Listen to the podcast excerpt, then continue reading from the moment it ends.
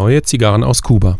Im Monat September kommen gleich 2 neue Formate zu uns, von Cohiba und Guantanamera. Cohiba bringt die lang erwartete Pyramide aus der Edition Limitada Serie heraus. Sie ist eine Neuauflage der Edition Limitada aus 2001 und kommt mit den Maßen 52 x 156 daher. Auch aus dem Hause Guantanamera gibt es, pünktlich zur Intertabak, was Neues.